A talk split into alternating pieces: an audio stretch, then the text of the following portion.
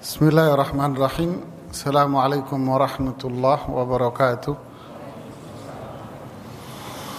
Alhamdulillah Hamdan tayyiban mubarakan fih.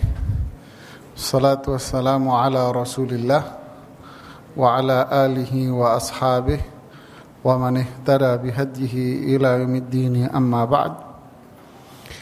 Para jemaah Rahimani wa kita melanjutkan bahasan kita tentang dosa-dosa besar. Hari ini masuk di dosa besar yang ke-17. Sebuah dosa besar yang sangat menjijikkan. Tidak pernah ada dalam sejarah manusia sebuah pelanggaran kemanusiaan.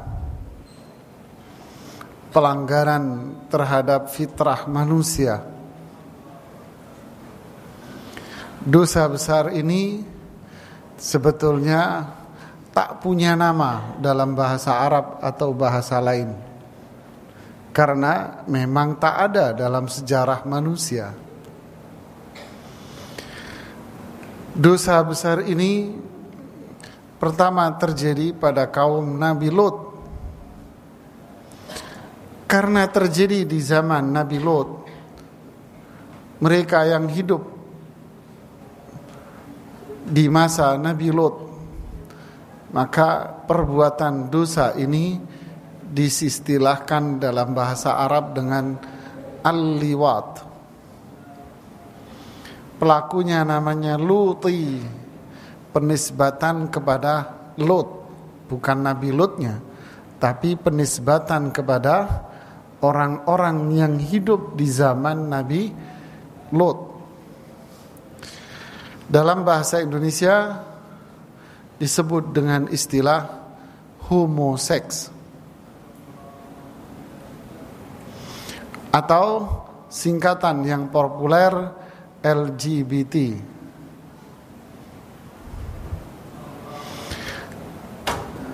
dinisbatkan kepada kaum atau mereka yang hidup di zaman Nabi Lot. Makanya disebut Al-Luti.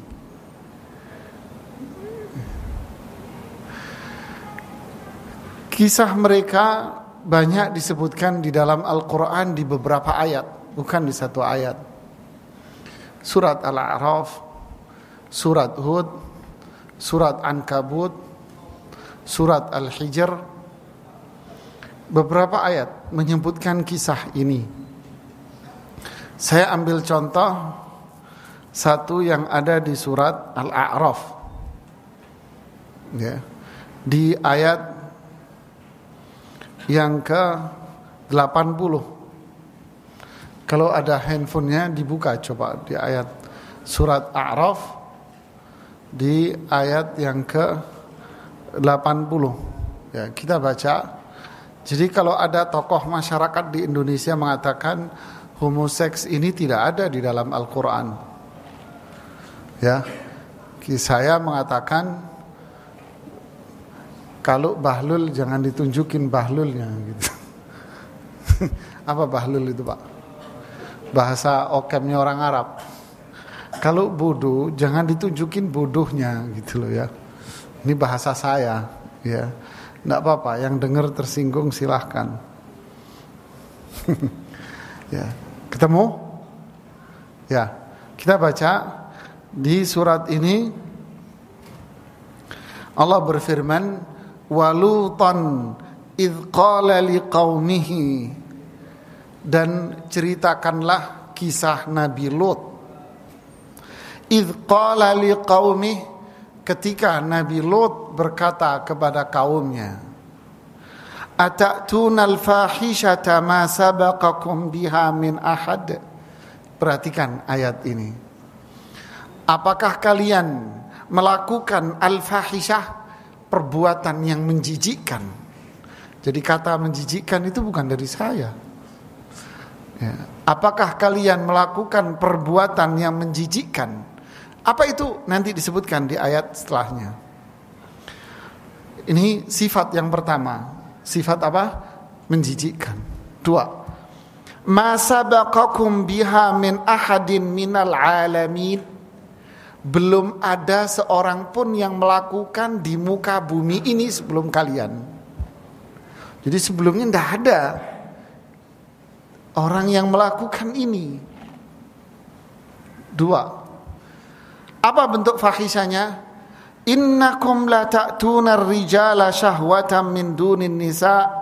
Kalian itu menggauli laki-laki dengan penuh syahwat. Min dunin nisa bukan mendatangi kaum wanita. Jadi laki sama laki. Kok bisa itu orang bilang di Quran tidak ada? Ini. Ya, syahwatan min dunin nisa kalian mendatangi laki-laki, menggauli laki-laki.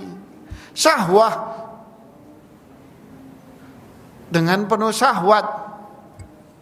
Min dunin nisa dan kalian bukan menggauli perempuan. Redaksinya kepada siapa laki-laki? Laki dengan laki. Bal antum kaum musrifun. Kalian kaum yang musrif berlebihan melampaui batas kamu. Wa makana jawab qaumih tidak ada jawaban dari kaumnya melainkan illa angkalu melainkan kaumnya itu mengatakan akhrijuhum min qaryatikum. Usir saja Lut dengan kaumnya yang beriman min dari kota kalian Innahum unasun yatatahharun. Mereka manusia sok suci. Nah, jadi jawaban kaum ini sama dengan grup LGBT sekarang.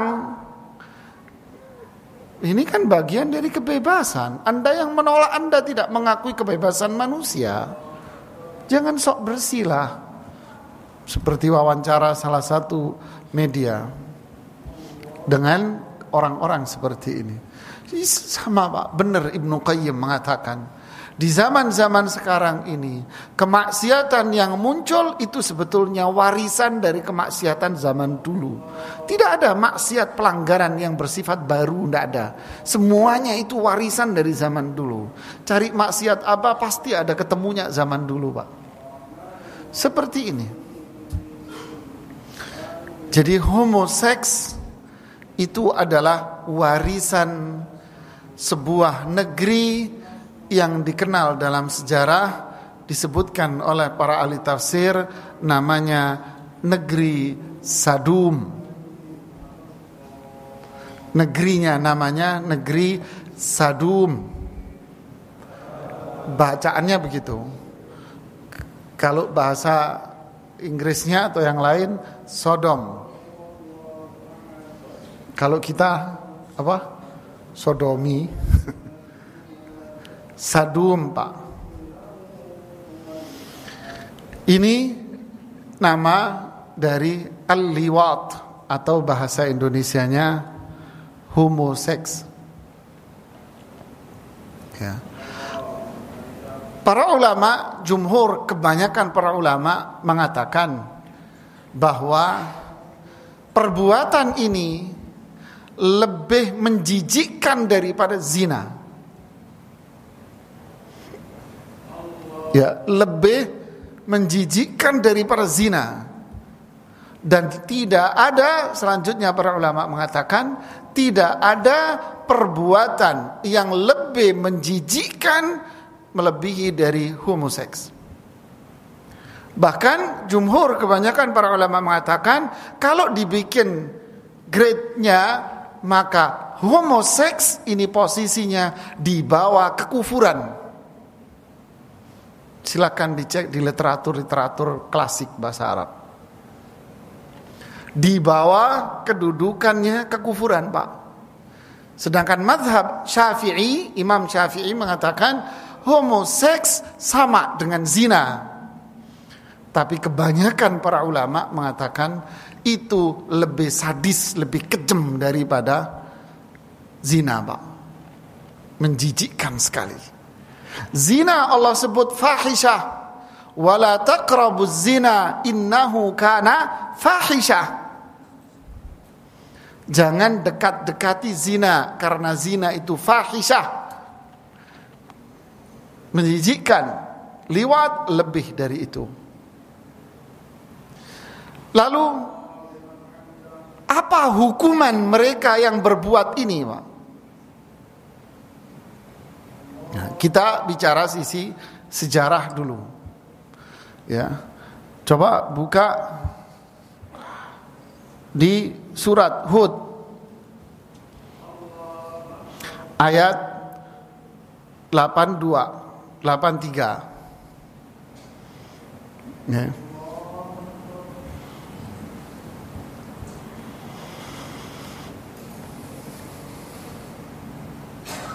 Temu? Surat Hud ayat 82 83. Allah berfirman, "Falamma jaa amruna" ketika azab Allah itu tiba, azab Allah itu tiba pada negeri Sadum, ja'alna 'aliyaha safilaha kami jadikan bagian atas tu negeri menjadi bagian bawah. Wa amtarna 'alaiha hijaratan min sijilin mandud. Dan kami turunkan kepada negeri itu hijarah batu yang berasal dari sijil sijil itu apa? Para ahli sejarah mengatakan eh, maaf para ahli tafsir mengatakan sijil itu tanah liat yang sudah dibakar di neraka jahanam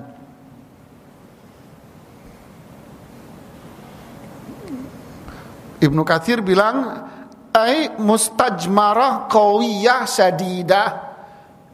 Tanah liat yang dipanaskan dengan daya panas yang sangat tinggi. Di mana? Di neraka jahanam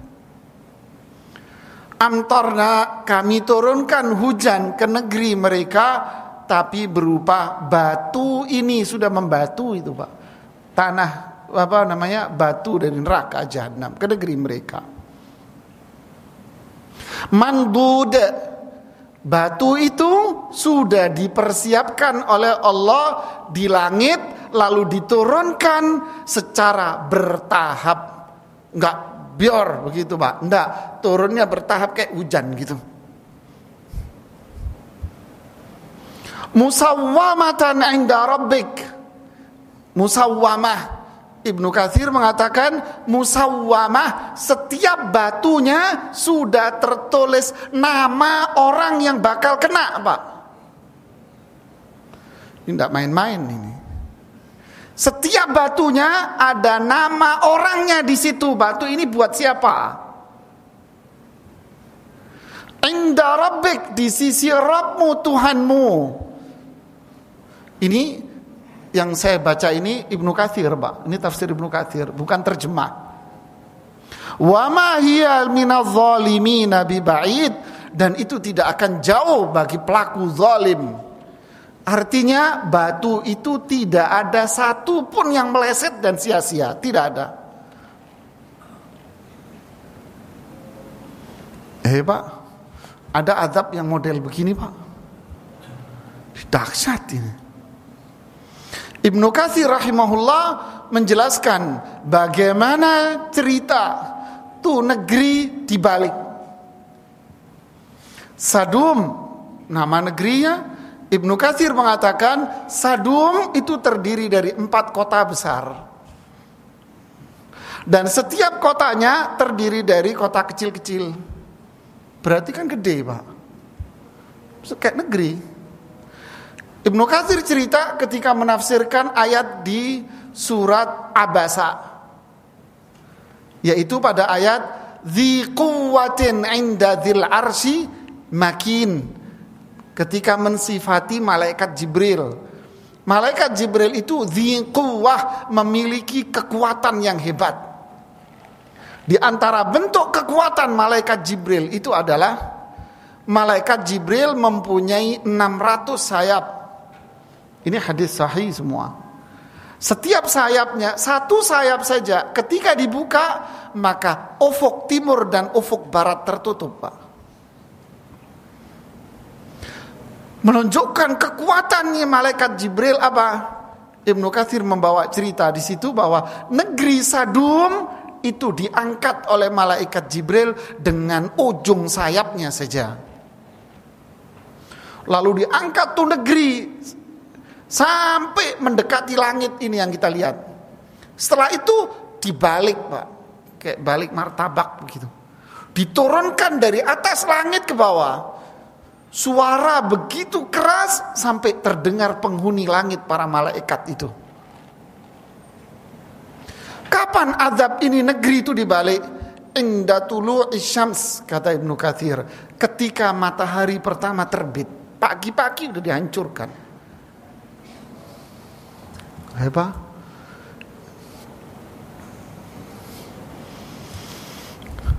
La haula wala quwata illa billah. Ini menjijikkan sekali, Pak.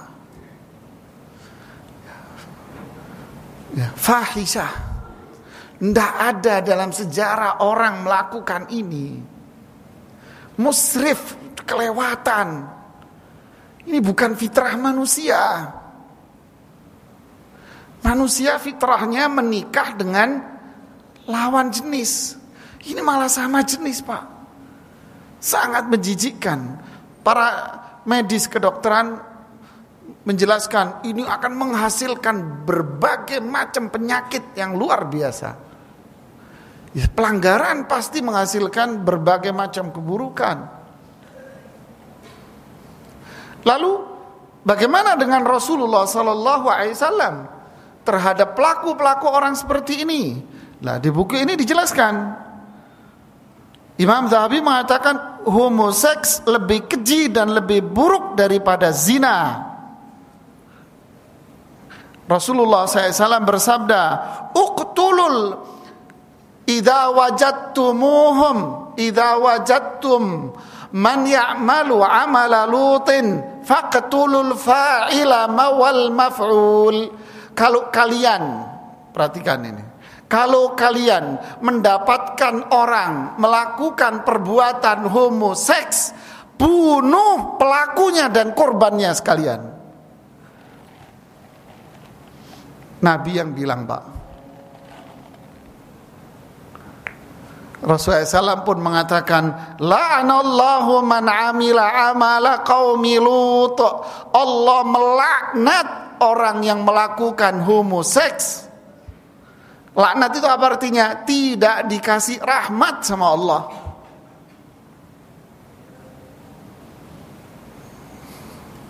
Eh Pak. Lalu Sekarang Apa pandangan para sahabat Dan para ulama fikih?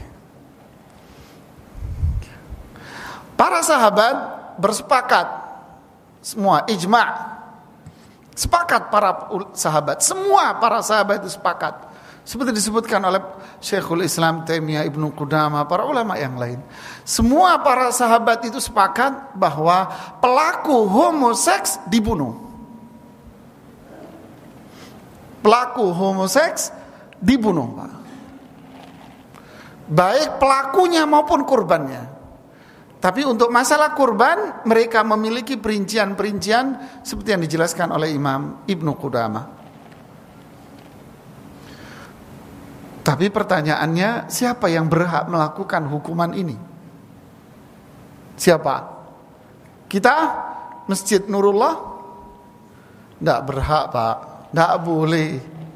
Yang berhak melakukan hukuman ini adalah waliul amr pemerintah. Pemerintah yang berhak melakukan hukuman ini kita rakyatnya warga memberikan usulan. Ini loh Islam hukuman kepada mereka yang melakukan kejahatan yang sangat menjijikkan ini. Dan Allah sudah mengazab mereka. Jangan sampai kita diadab oleh Allah wal billah Lalu para sahabat berselisih pendapat dari sisi bagaimana cara membunuhnya. Cara membunuhnya gimana? Ini yang para sahabat berbeda pendapat. Abu Bakar As-Siddiq, Khalid ibn Walid, Ali bin Abi Talib, dan berbagai ulama yang lain mengatakan cara membunuhnya dibakar hidup-hidup.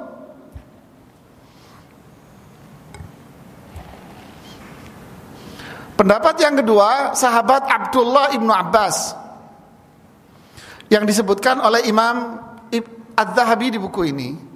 Yunzaru ila yunzaru a'la bina'in fil qarya fayulqa minhu thumma yutba'u bil hijarah. Cari tempat bangunan yang tertinggi di kotamu, Pak. Kata Ibnu Abbas. Cari bangunan paling tinggi di kotamu, lalu lemparkan dia dari situ sambil Anda lempari batu. Hah, Pak. La ilaha illallah. Di Jakarta paling tinggi apa, Pak? Menara apa? Berapa lantai itu? Lemparin dari atas sebelum nyampe kita lemparin batu, Pak. Ada pendapat yang ketiga, lemparkan dari bangunan tertinggi di kotamu sebelum nyampe ke tanah, tebas lehernya. Pen Astagfirullahaladzim. Pendapat yang keempat, ini pendapat para ulama semua ini di zaman sahabat pak. Apa yang keempat?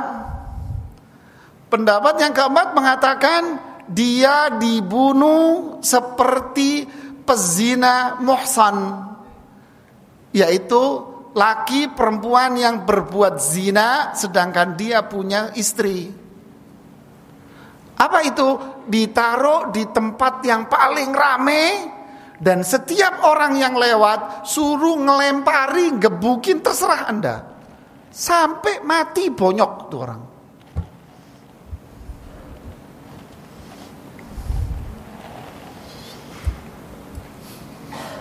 Kesimpulannya, jumhur kebanyakan para ulama kontemporer mengatakan dan para ulama zaman dulu kalangan fikih juga lebih cenderung mengatakan hukumannya apa?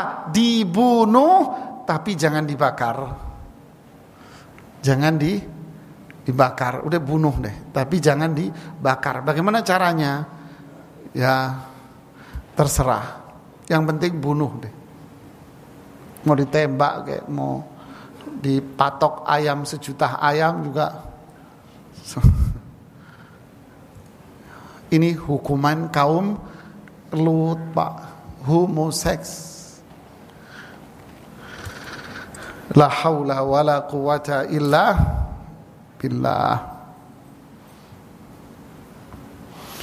Mazhab Imam Syafi'i kata Imam Zahabi dalam hal ini berpendapat bahwa hukum had hukuman bagi orang yang melakukan praktek homoseks sama dengan hukum had zina yang tadi itu. Saya sebutkan pendapat yang keempat. Dan umat Islam telah berijma sepakat bahwa barang siapa yang melakukan praktek homoseks dengan sebaya maka dia adalah seorang homo pendosa jadi kriterianya siapa pun yang melakukan itu dengan sesama laki-lakinya sama laki-laki berarti dia pelaku homoseks yang layak mendapatkan hukuman. Sekali lagi, yang berhak melakukan hukuman ini adalah waliul amr dalam hal ini pemerintah melalui kehakiman dan kejaksaannya yang memutuskan. Kita individu, lembaga, yayasan, masjid tidak boleh, Pak. Kita sebatas apa? Memberikan masukan, menjelaskan hukum bahayanya orang melakukan perbuatan ini, menasehati masyarakat. Lalu pembahasan terakhir, apa hukuman Bagaimana kalau pelaku ini tobat? Diterima nggak pak? Tobat diterima nggak? Kalau mereka memang taubatan nasuha, benar-benar taubat kepada Allah, ya kita terima pak. Asal taubat nasuha, menyesal, meninggalkan perbuatan dosa, meninggalkan kelompoknya, gengnya, grupnya, lingkungannya, masyarakatnya ditinggal semuanya, lalu punya kemauan keras untuk kembali di jalan Allah, jadi manusia beneran, taat sama Allah, ikhlas karena Allah, tobatnya diterima. Dan kita berlakukan dia dengan cara yang baik. Zina saja Allah mengatakan apa kemarin wala ta'khudkum rafatun fi dinillah. Orang yang berbuat zina kata Allah apa? Jangan dikasihani. Apalagi perlaku lewat jangan kasihan, hukum-hukum, jangan kasihan. Ini kejahatan sosial. Bagaimana kalau masyarakat kita merebak perzinahan di mana-mana seperti yang terjadi sekarang gara-gara pacaran, pacaran, pacaran, zina di mana-mana, rusak. Apalagi sekarang muncul homo, seks, LGBT minta keberadaan mereka dilegalkan. La haula wala quwata illa billah. Nah, inilah kejahatan dosa yang kita berlindung kepada Allah agar kita dijauhkan dari fahisyah ini dan kita dibebaskan dari berbagai macam azab. Ya, wallahu a'lam bisawab. Ini yang saya jelaskan. Silakan kalau ada yang mau nanya. Ya, silakan Mas. Waalaikumsalam. Uh, terkait dengan hukuman mati ini, uh, bila pelaku homoseks ini uh, tapi dia kabur ke luar negeri ke negeri yang melindungi uh, kaum itu apakah pemerintah yang sudah menerapkan syariat Islam bisa pelaku ini ke luar negeri atau bagaimana? Ya, jika seorang pelaku homoseks lari ke satu negeri, boleh nggak pemerintah ngejar mereka? Maksudnya itu? Ini masalah hukum negara kalau sudah seperti ini, Mas ya tergantung pada undang-undang yang berlaku di suatu negara itu. Apakah negara itu akan menetapkan di undang-undangnya bahwa pelaku homoseks adalah pelaku kejahatan sehingga siapa pun yang melakukan itu terkena hukuman-hukuman yang telah ditentukan oleh negara itu. Maka negara berhak untuk melakukannya. Seperti pelaku korupsi kabur, ya negara nyari pas diudak-udak ke negeri yang lain. Kerjasama dengan negara setempat. Jadi ini yang berkaitan dengan waliul amr pemerintah. Kita di sini hanya sebatas apa? Wa ma'alar rasuli illal balagh. Kita menyampaikan hukum Allah. Ini loh Al-Qur'an cerita tentang kaum Lut, ini cerita tentang mereka yang melanggar hukum Allah. Ini loh hadis Nabi dan ini pandangan para ulama. Mudah-mudahan kita secara pribadi dan keluarga terjauh dari bentuk kejahatan-kejahatan yang seperti ini. Keluarga kita, masyarakat kita, kita jelaskan agar masyarakat kita tidak terjebak dalam sebuah perbuatan dosa yang menjijikkan ini Pak. Ada lagi yang bertanya? Silakan Mas.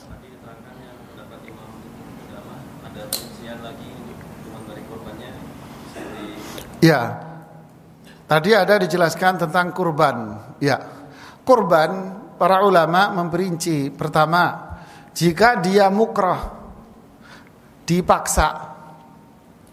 Dipaksa ini dalam kondisi apa? Ikrah mulji istilahnya.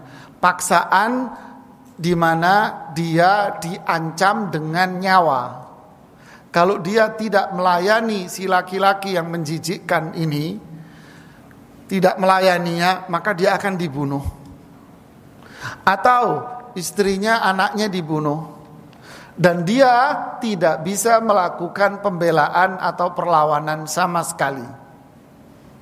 Maka pelaku yang seperti maaf, korban yang seperti ini tidak dikenai hukuman. Faham, Pak? Yang kedua, jika korbannya itu anak kecil yang tahu, tak tahu apa-apa yang sering kita dengar di media, anak kecil SD nggak ngerti apa-apa, dikasih permen, kasih ini, terus jadi korban bagi mereka-mereka yang menjijikkan ini. Apakah anak-anak kecil ini kena hukuman had yang tadi? Tidak, mereka tidak dikenai apa-apa. Lalu yang dimaksud dengan kurban itu apa? Yang dimaksud kurban itu adalah teori tumbuh ketemu tutup, Pak. Ini kata orang Jawa Timur, Pak. Apa itu? Apa? Tumbuh itu kan tempat, tutup-tutup. Maksudnya apa? Ya klub sama saja sebetulnya dua-duanya grup dan dua-duanya pasangan memang. Pasangannya ini dua ini pasangannya. Nah, ini yang kena hukuman had yang tadi. Kalau dipaksa kena ancaman hukuman, mau dibunuh, terus anak kecil dirayu, ini mereka nggak tahu apa-apa, nggak kena hukuman. Ya, silakan Mas. Waalaikumsalam warahmatullahi wabarakatuh.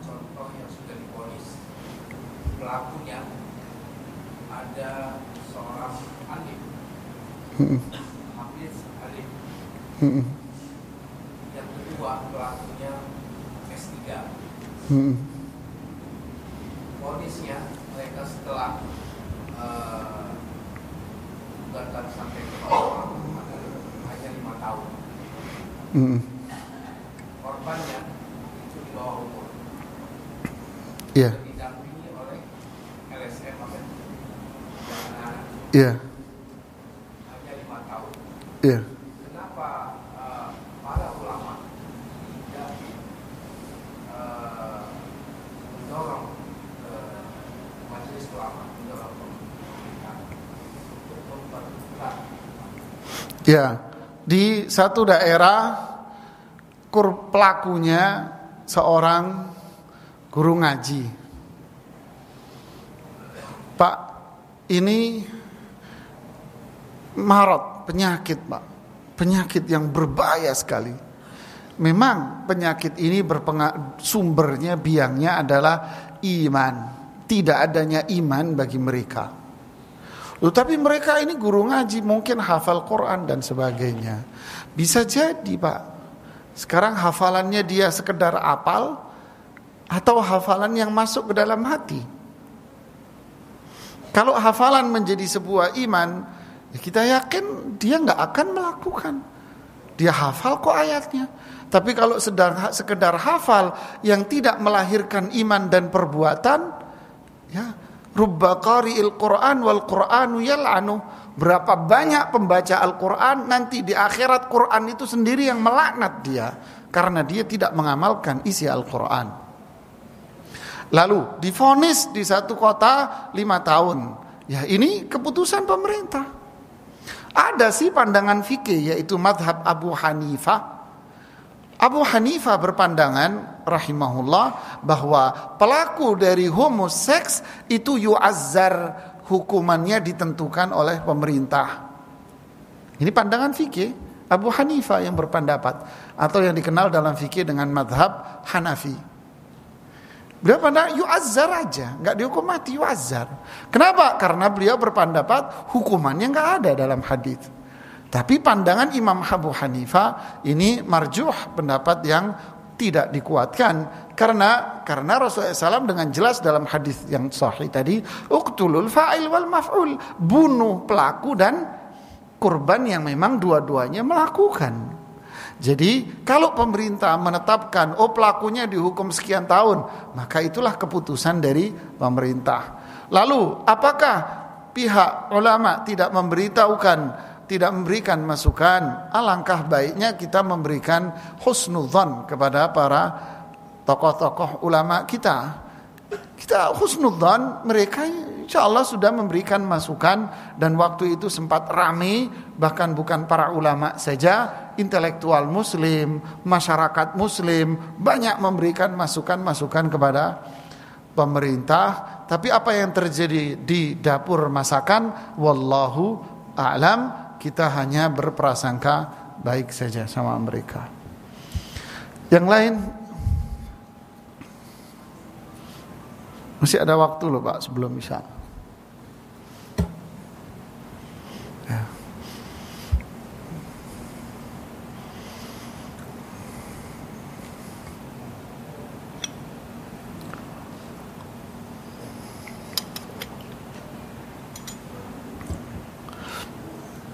Ada yang nanya? Alhamdulillah. Bonus waktu. Ya. Apakah zaman sahabat ada pelaku liwat? Ada. Ketika di zaman, nah Anda nanya zaman sahabat, apakah pelakunya sahabat? Bukan. Ya kan? Di zaman sahabat ada, ada. Tapi apakah pelakunya sahabat? Pasti bukan. Hakul yakin bukan. Kenapa? Ceritanya terjadi di zaman Abu Bakar As-Siddiq ketika beliau jadi khalifah. Berarti generasinya sudah setelah Rasulullah wafat. Ya kan? Terjadi di wilayah di mana Khalid bin Walid di situ diangkat jadi gubernur besarnya, komandan perangnya di situ. Berarti saat itu berada di Persia kalau tidak salah. Karena Abu Bakar As-Siddiq mengangkat Khalid bin Walid itu di daerah Persia, kemudian sebentar di wilayah Syam. Antara Persia dan Syam, Syam ini Suria. Palestina. Antara itu di wilayah di mana Khalid bin Walid berkuasa di situ terjadilah namanya liwat kalau nggak salah di Persianya. Lalu Abu Khalid bin Walid menulis surat kepada Abu Bakar As-Siddiq apa yang lakukan terhadap mereka yang melakukan liwat. Ali bin Abi Thalib memberikan pandangan untuk apa? Bunuh caranya dibakar. Abu Bakar As-Siddiq setuju lalu membuat surat uh, keputusan kepada Khalid bin Walid lalu diberlakukanlah hukuman dibunuh dengan cara dibakar. Berarti yang melakukan siapa? Orang Persia, bukan orang dari kalangan sahabat.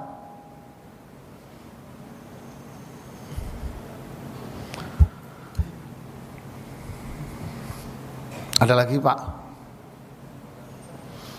Silakan Mas.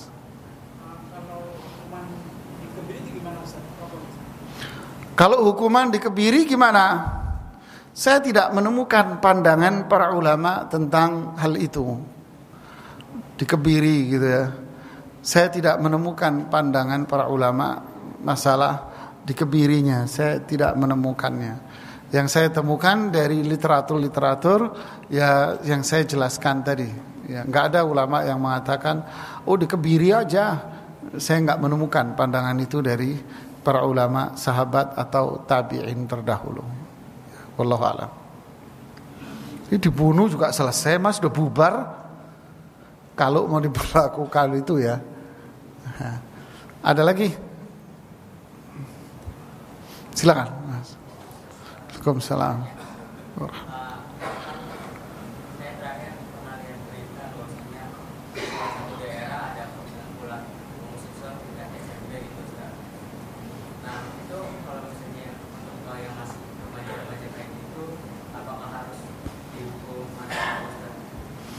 Ya, si Mas bertanya di satu daerah ada kumpulan anak-anak homoseks dari kalangan SMP. Apakah kalau mereka melakukan dihukum? Jawabannya, apakah anak SMP sudah balik? Hah? Sudah. Berarti terkena hukuman? Terkena, Mas. Kalau SMP melakukan Berarti ini menunjukkan rusaknya konsep pendidikan, bobroknya pendidikan, Pak. Yang diajarin di sekolah itu apa? Katanya pendidikan basis karakter. Ya kan? Kemudian berita di TV, satu sekolahan kesurupan, sak guru-gurunya kesurupan. Loh ini sholat nggak sih sekolahan kok sampai kesurupan semua? Terus terjadi anak SMP menghamili ini, terus anak SMP zina punya anak dan sebagainya dan sebagainya. Ini pendidikan agamanya mana? Ini nggak bener kurikulum pendidikan agamanya Pak. Lawang sekolah kita ini sekolah cari nilai, bukan cari ilmu Pak. Kan? Ini cari apa? Yang dikejar-kejar selalu apa? Lulus dengan nilai baik, bukan lulus berilmu kan? Yang penting apal teori, ngerjain soal bagus, deh, rampung. Apakah ilmu yang dipelajari melahirkan sebuah karakter pribadi yang berkarakter, berperilaku, berakhlak? Nah inilah berarti yang harus dibenahi apa? Yang ditanam bukan pelajaran matematika dan sains.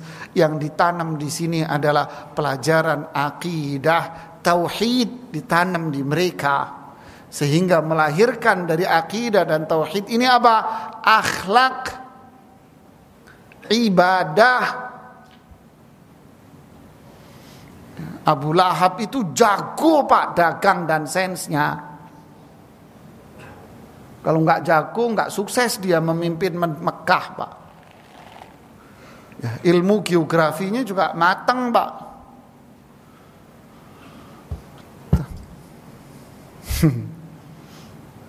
Nabi bilang apa? Alimu auladakum, muru auladakum bis salah. Suruh anakmu salat umur tujuh tahun. Rasulullah nggak ngomong suruh anakmu belajar calistung umur tujuh tahun ndak pak. Bukan berarti nggak boleh, silakan perlu itu belajar baca. Tapi ada yang lebih penting dari belajar baca. Apa itu? Belajar akidah, tauhid, iman. Kita Anak kita disibukkan kursus matematika, kursus ini, kursus ini. Akhirnya gede, jangankan anak, bapaknya nggak bisa ngaji. Inna lillahi wa inna ilaihi. Terus begini tidak terkena dengan virus-virus masyarakat sosial seperti ini. Pengrusak-pengrusak sosial masyarakat. Zina, minuman keras, narkoba, rokok, pengguna rokok di mana-mana sampai anak SD rokok semua. Pacaran di mana-mana. Anak 4 SD sudah kenal yang namanya hubungan seks. Kok tahu? Ya, saya pernah menemukan anak 4 SD hobinya nonton film porno.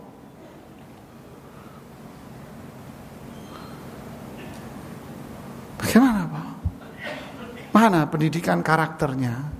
Mana pembelajaran akidahnya? La haula wala quwata illa billah. Makanya janganlah kita menjadi orang tua perlicin anak kita masuk neraka. Jangan, Pak. Dosa kita di hadapan Allah. Kita memperlicin anak kita masuk neraka, Pak. Dengan apa? Membiarkan mereka pembelajaran akidah Islam dari mereka. Kita biarkan mereka hidup dengan pergaulan yang jauh dari Islam. Mas'ul dosa kita Pak sebagai orang tua di hadapan Allah. Qu anfusakum wa ahlikum nara tapi enggak kita kerjakan. Akhirnya ini yang disebutkan oleh Mas ini tadi. SMP sudah homoseks. SMP sudah zina. SMP pengguna narkoba, SMP tawuran. Terjadi nggak mas? Setiap hari. Siapa yang tanggung jawab?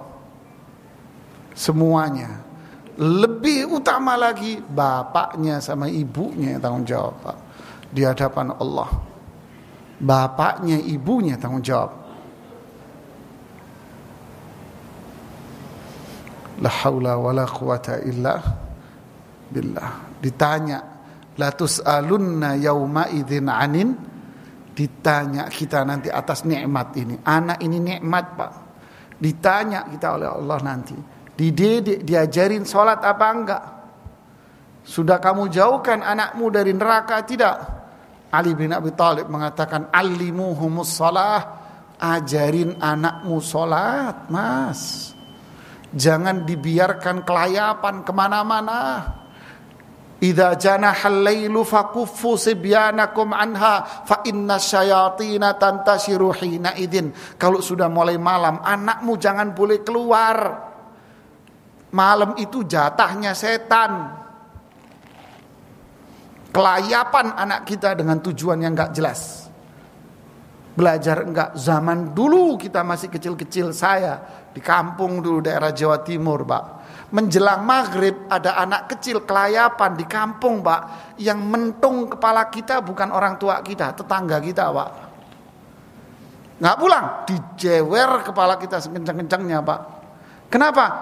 Bukan waktunya main, pulang ngaji. Zaman dulu, Pak, zaman saya kecil, nggak tahu di Jakarta Zaman dulu pak, mau maghrib, nggak ada anak kecil di jalanan. Ngaji pak, lewat pinggir-pinggir kampung, jalanan ngaji semuanya. Abis subuh ngaji di mana-mana. Ada anak kecil nggak ngaji, disamperin rumah orang tuanya, bapaknya diomelin sama ustadz. Kenapa anakmu nggak suruh ke TPA? Lihat zaman itu pak. Zaman sekarang masa bodoh orang tuanya dosa kita di hadapan Allah, Pak. La haula wala quwata illa billah. Ini yang terjadi.